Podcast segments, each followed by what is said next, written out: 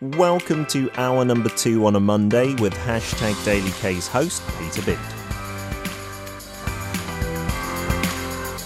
Tired of just scratching the surface of Korea? Want to get deep in the weeds? We unpack everything about Korea through its history on Now and then. with David.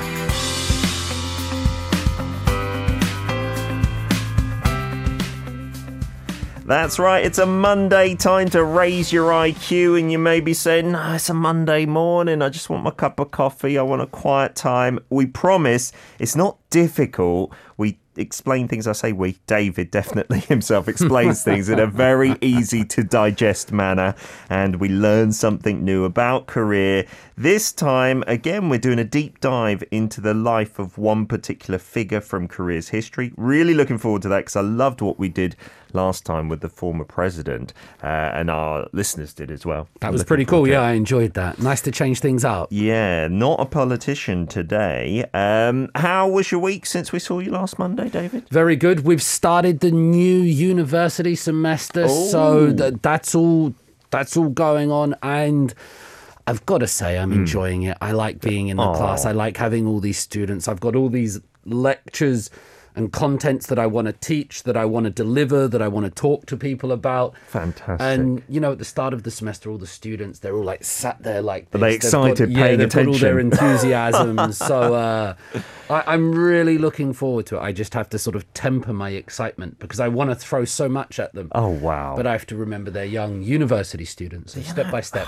I don't know if it was just my personal experience, but I feel there weren't too many professors that taught me at university who were as keen as you. Like you could tell a few of them just wanted to get on with their research and they were like, this is a pain in the butt.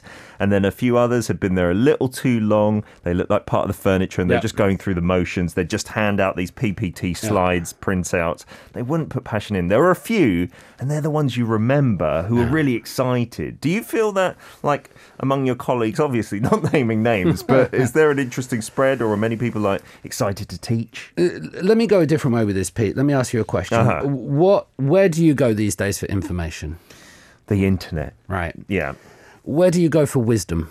For wisdom. Hmm. Oh, that's interesting. For me, there are a couple of podcasts hmm. that I listen to where I feel I learn something different from information, like like expanding my horizons kind of thing. Yeah. There are a couple Absolutely. of experts. And obviously, you're talking about Korea deconstructed. Of there, course. Tell. But it, it's university. The reason I mentioned that, Hmm. why do you go for wisdom? Because we need wisdom. We have information here all Yeah. The time. Yeah, this is all the information we need. But I, I think wisdom is an important part of our life. And normally we go to other people, don't we? Uh-huh. We find wisdom in other people, maybe in books or podcasts. And I, I think universities are still a place of wisdom. Hmm. And different professors will present that wisdom in different ways. Hmm. You know, some people might have a more reserved way of doing it, but I think uh, that's what we're looking for. So they all have their different styles, I think. Yeah, that's a really interesting way to look at it. I hope people like open their eyes to that because for the longest time I don't think I did. I just thought of information as the all be all and end all. But then you get someone inspiring, you listen to them once, and then you kind of pursue all their work. Uh, Tropic Girl K, and I do agree with this comment. Dave is an amazing educator, so inclusive, makes learning fun, and a total hashtag comedian in the classroom as well. He asks questions, remembers the names of students, so communicative as well. If I was in uni, I wish I could be in his classes. Me too, to be honest. I wish I had a professor like you uh, when I was Me university. too. I enjoy it. So today, our focus, a musician. A musician, absolutely. Yeah. So last week we did politics, and it was it was great to talk about Kim Dae Jung. And sometimes I do these for selfish reasons because I want to talk about what I find interesting, what I want to learn about more. And so. Uh, you know, coming up, we're, we're going to do something on music more broadly in Korea, but I thought it'd be interesting to look at an individual. And when I thought about, you know, which person, uh, I couldn't escape the idea of doing Kim Kwang-seok Oh, the musician because it's somebody who, if you speak to Korean people, old or young, Hmm. this name brings up images, brings up feelings, brings up emotions. It's a name, an individual, a personality, a sound that resonates across the whole Korean population. But perhaps amongst the international community, with no disrespect, it hasn't gone across. Yeah, there must be a number of reasons. Mainly the fact that he passed away in like the mid '90s, right? But Yeah. I'm I'm guessing people who are really into their K-pop, they would have heard maybe their favorite artist talk about him, or even remake some of his songs and things Yeah. like this, and they might have done a deep dive. But surely not as deep as we're going to go today. So for anyone who's never heard of Kim Kwang Seok, you're going to learn something new today. Let's see if we can show you a picture of him. Okay. just let, us try to put it in. So this is Kim Kwang Seok. He's a South Korean sort of folk rock singer. Um, he was born in the mid 60s, but he died at the age of 32 in 1996. Very he young. Took his own life mm. despite being at the height of his powers. His mm-hmm. most recent album sold millions. He was loved by the nation. And at the age of 32, in 1996, as the country itself was still sort of climbing into middle class and mm-hmm. democracy and economic success, the Asian financial crisis hadn't really come in yet. No. And at that time, uh, just as a new year had started, he, he took his own life, and it was almost unbelievable Right. it, at that time how it could have happened. But despite only doing four solo albums and, and despite dying at such a young age, he really impacted the not only the music scene, but I would say Korean society and elements of Korean culture and politics and media more broadly. He left such a deep, deep impact on the country. Yeah, I'm assuming it was one of those bits of news that when you heard, many Koreans will remember where they were. It's one of those shocking events, I think. Yeah. Like you said, at the height of his powers. I actually watched uh, footage of those news presenters doing it, Oh, and, wow. and just the stony face presentation that they were going through, and things like this. We will talk uh, about his music, but let me just try to say something about his personality. That um, he was he was the youngest child, but he was always seen as an energetic, uh, a, a, funny, a sweet man. Mm. He had a trademark saying, okay. which was "행복하세요." Oh, be happy. That's nice. It is nice. when we did Kim Dae Jung last week, he had a, a, sort of a few trademark sayings. One which was always "존경하는 여러분," like "my respected people," uh-huh. which is what a politician says. Sure. But Kim Dae, uh, sorry, Kim Kwang Seok is always telling people to be happy. He liked drinking. Mm-hmm. Around him, there was always this apparently this smell of alcohol and fried chicken because he really enjoyed. He really enjoyed drinking. He mm-hmm. really enjoyed being with people. He mm-hmm. really enjoyed interacting. And uh, as an established musician, there are all these stories coming out of him treating his juniors Okay. to fried chicken and to oh. alcohol. And, and that's what you're meant to do in Korean society to an extent, isn't it? The, the elder person does that.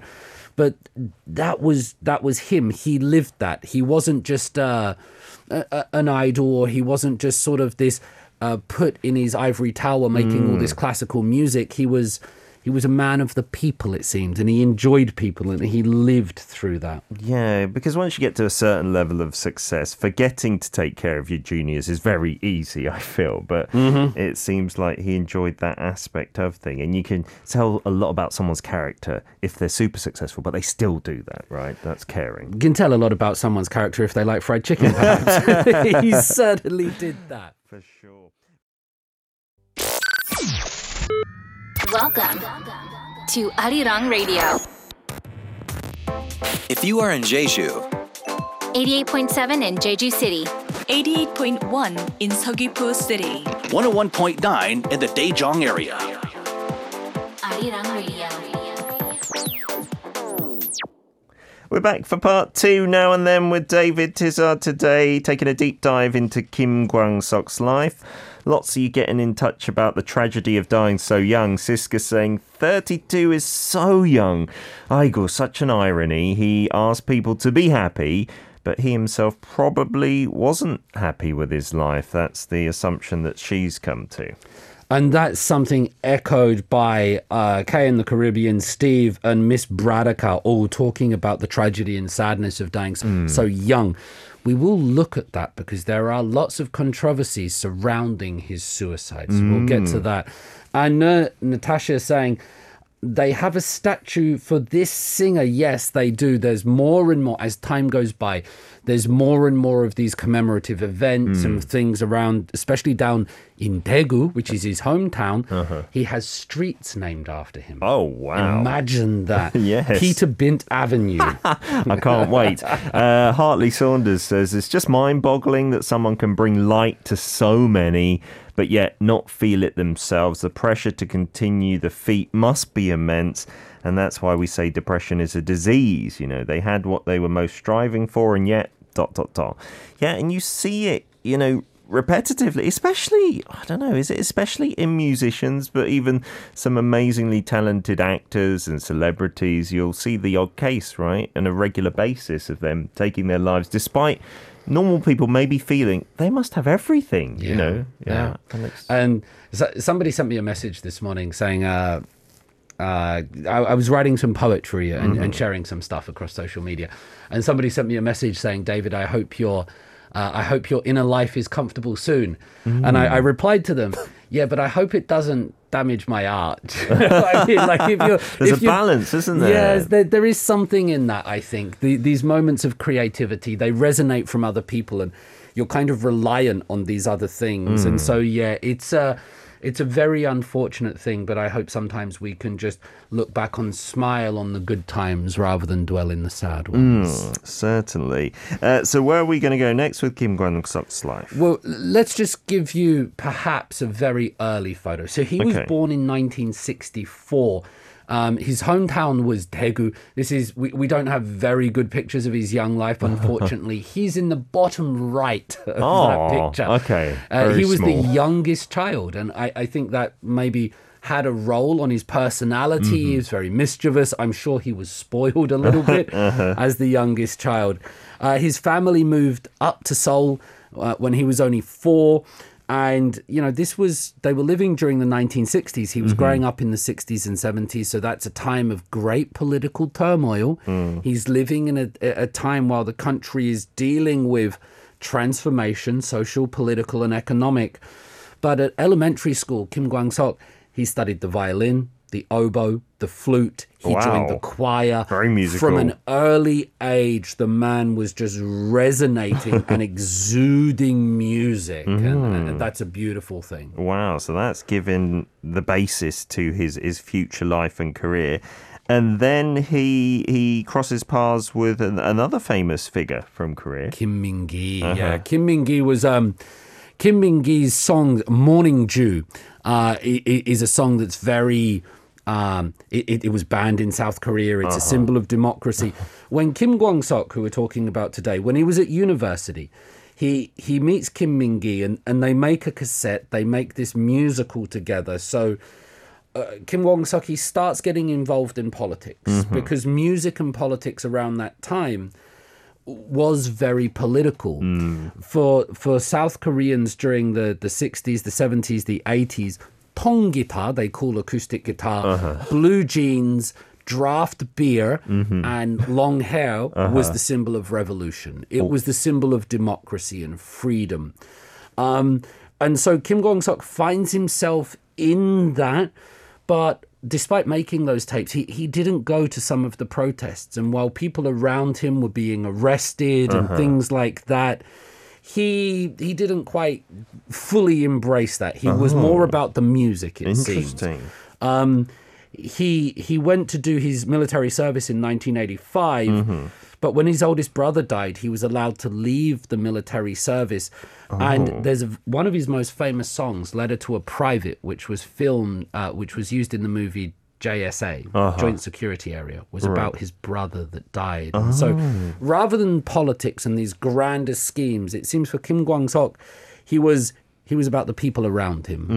Okay, and then so he's discharged from the military, and then does he embark on his music career? He- He's always doing it, but it's growing and growing in stature. So by the late 80s, you get this band called Tongmulwon. Mm-hmm. Tongmulwon just means zoo, doesn't it? I think so. Yeah, that's the only way I've ever heard it. I know. Okay, interesting. Um, he's in this band called Tongmulwon, um, which is like a folk rock band. Uh, We'll show you a picture of this band.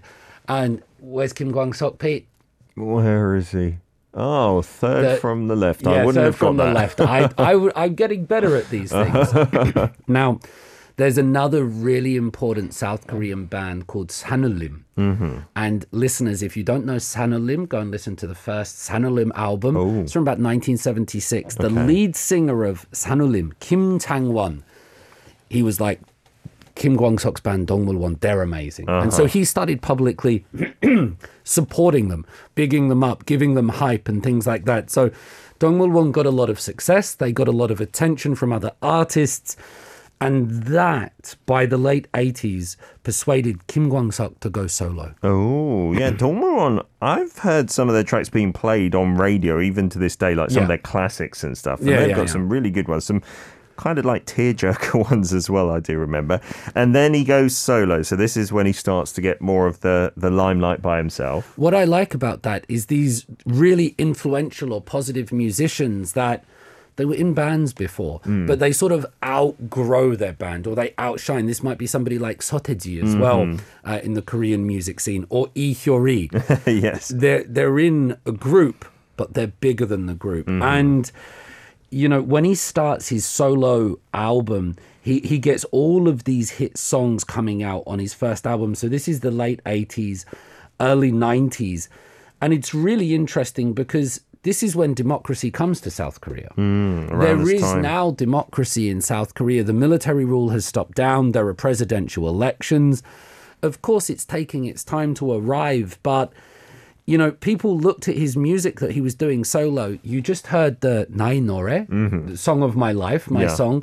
It's kind of pop, Yeah. right? It- it- Upbeat. it- it's kind of pop, upbeat. I think someone in the chat said it sounded like John Denver. Oh. He was writing pop songs and love songs, and this got some criticism for him Mm. because people wanted him to be.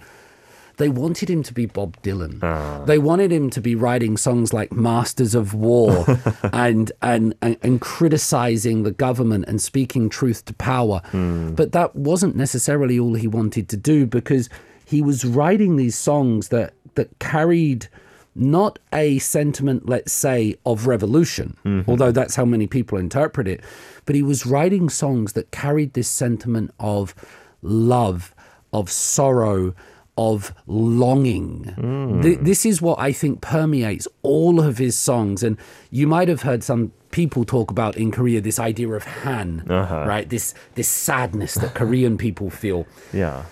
although Kim Kwang Seok is always associated with politics and democracy, his actual music, for the most part, really seems to be touching on these inner emotions that we feel when we're by ourselves, and uh, and it's a really lovely thing. Yeah, and the, the message that you said as well, that be happy kind of thing, it, it maybe points to something else that I guess these days maybe he's not so much associated with.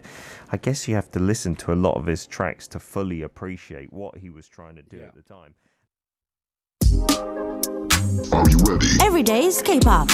Listen up. Anytime and everywhere. Arirang Radio. I will just make one point. As our listeners are hearing all of these songs on the radio, hmm. they they have saxophone solos and they sound very orchestrated. Somebody uh-huh. mentioned John Denver. Kim Kwang Seok, he he performed his music on acoustic guitar. Hmm. And he always played live. No matter how big and famous he got, he was always about going to perform his music live in small concert halls, in small theaters.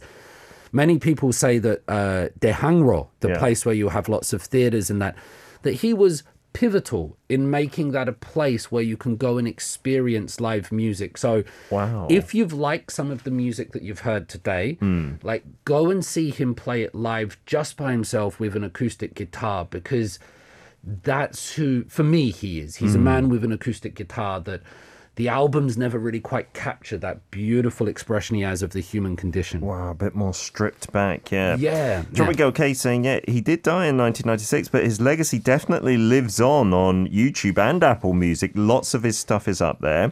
And songs about sadness, about longing, about love, I think they always resonate more with listeners in any language Hmm. as well. Yeah, I think that's true. Um, I was just talking about live concerts. Let's just show you a picture of what he would look like. I'll, Um, I forget what concert that is where he has that green tie and that white waistcoat on. Wow. But it's not uncommon for me to have a few drinks and then start playing that late at night. It's a very good video. If you can find that uh, performance, uh, that's really one worth checking out. people. Yeah, so he, he seems to be all about the people, like he says, playing at small venues, taking care Yep. of his juniors and Yeah. stuff like that. So such a personable person, Yeah. I suppose. And and like his genre of kind of folk music. Now, if you say folk music, I don't know. I guess the average Joe might be thinking. That sounds very old fashioned and blah mm. blah blah. But mm. at the time, that was the kind of music with a message, that kind of thing. um, the the folk music in South Korea, it, it was the political music. It was mm. what the students and the intellectuals listened to. As opposed to like trot, which was maybe more pop Trot was for the older generation. It was for the more rural, Uh-huh. Okay. uh, the more rural places, and it was more mainstream. And so, and then pop music was for the younger sort of consumer culture. But folk was the it was the thinking person's music, if you know what I mean. And and that's what Kim Kwang Seok was always associated with. But I just want to repeat that if you go into him expecting Bob Dylan or Woody Guthrie hmm. or these very explicit messages, it's not there. Hmm. He's really associated with the Minjung movement, the 386 political generation, but uh-huh. He's more about the human condition. As Metal uh, Z Boy says, that's what he's talking about. I see, yes. And maybe, like, in retrospect, more people associated with something that he wasn't so vocal about at the time. I think so. I think, you know, before we finish off the segment, we got to talk a bit about his, his untimely death. Yep, we do. Uh, and maybe you mentioned there, there were some controversies about that. Yeah, and so this is a, a story that's not yet finished. And so, uh, listeners, please, you know, take what I say with, you know, a grain of sorghum or some precautions that nobody really knows what happens. There's, Sure. there's many different narratives. January 1996, he's found at his home, um, and he was. The report is that he killed himself by hanging himself using a telephone cord. You can see on the uh, the uh, the stone faced news presenter there talking about this. And his death was considered so shocking at the time, not only because the social poli- political environment was getting better, he was at the peak of his powers, but they never really believed that it was something that he would have done. It didn't seem to fit with his personality. You mentioned earlier, Pete, these ideas of troubled genius, and you can imagine Kurt Cobain with his heroin addictions and the Yeah. struggles with fame. But that wasn't Kim Kwang Seok um, for many people. And so apparently he was talking about all his upcoming performances. He was very, uh, he'd signed a contract for a new album. And I'm not sure if it's a case of people just didn't want to believe it or hmm. whether it doesn't fit his personality. But there's this real strong conviction among some people, including those that have made documentaries about it. Oh, wow. That some things are not as they seem with his death. He he was married at the time, right? He was married with a young girl. Oh, and a young and- daughter. A young daughter, sorry. yeah, that's oh, I took that the wrong way. he was married and he had a young daughter. His young daughter, I believe, had uh, some learning difficulties or conditions in, in some aspect, but many people have pointed to the role that his wife might have played in his death. Um, Interesting. he was. Kim Kwang Seok was a Buddhist. When he was cremated, uh, many people say this is this is perhaps going into a bit more story than fact that nine saris appeared, and these are things that if you cremate spiritual beings, they will come out. So Oh, apparently wow. these these were revealed upon his death.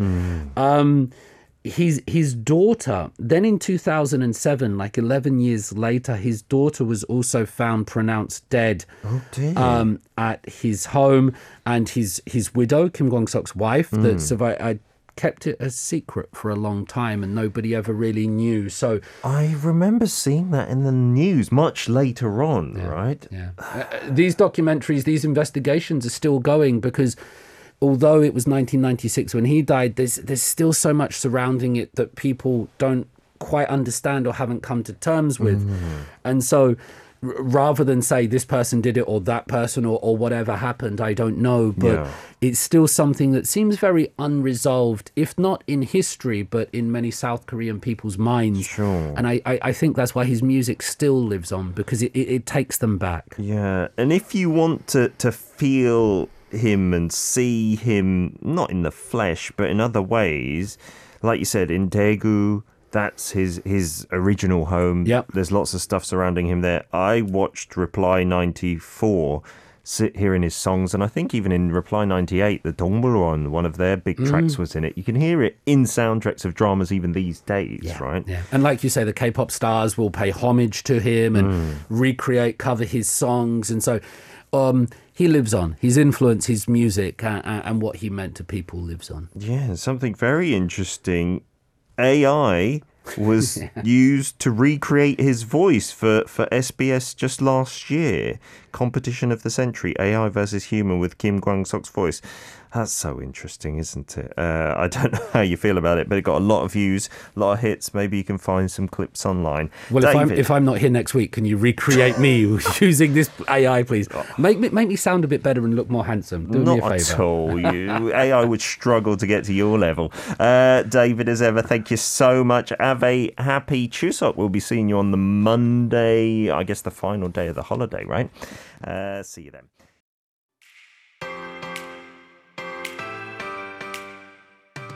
You can listen to Monday's segment Now and Then with David Tizard every Monday from 10am KST on hashtag DailyK.